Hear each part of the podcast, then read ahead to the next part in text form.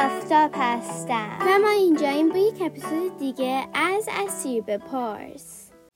ما در این فصل هر ماه یک موضوع جذاب را با سیری مطرح می‌کنیم و سعی می‌کنیم در 2 اپیزود منتشر کنیم.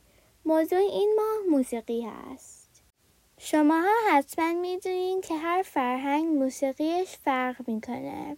ما در این اپیزود در مورد موسیقی توی فرهنگ‌های متفاوت حرف میزنیم.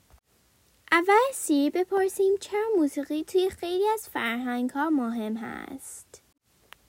Hey Siri, why is music important in every culture? Here's an answer from wikipedia.org. In many cultures, music is an important part of people's way of life, as it plays a key role in religious rituals, rite of passage ceremonies, e.g. graduation and marriage, social activities, e.g.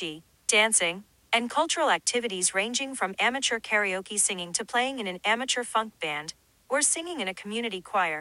سی میگوید موسیقی در بخش مهمی از فرهنگ ها هست چون در مراسم مذهبیشون، جشنهاشون مثل عروسی هاشون و برنامه های اجتماعیشون مثل نوروز موسیقی خیلی استفاده میشه.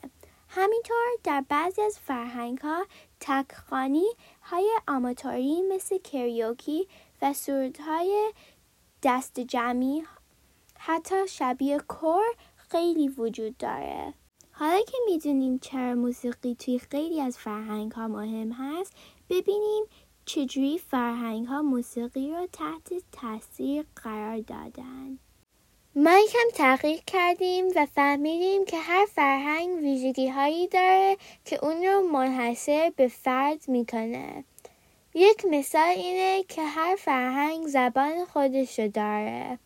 ما وقتی موسیقی از فرهنگ‌های مختلف میاد، اون چیزهایی که فرهنگ رو ویژه و متفاوت میکنه وارد موسیقی هم میشه.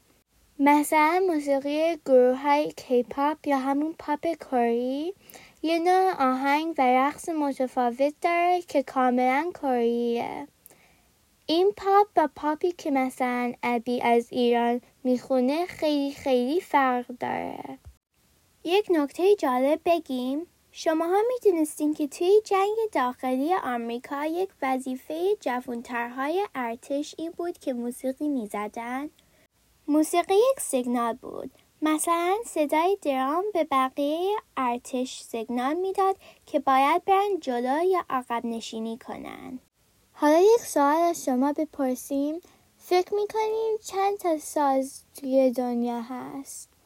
ما جواب این سوال را توی اینستاگراممون میذاریم. تا اپیزود بعدی، خداحافظ. Hey Siri, play some music.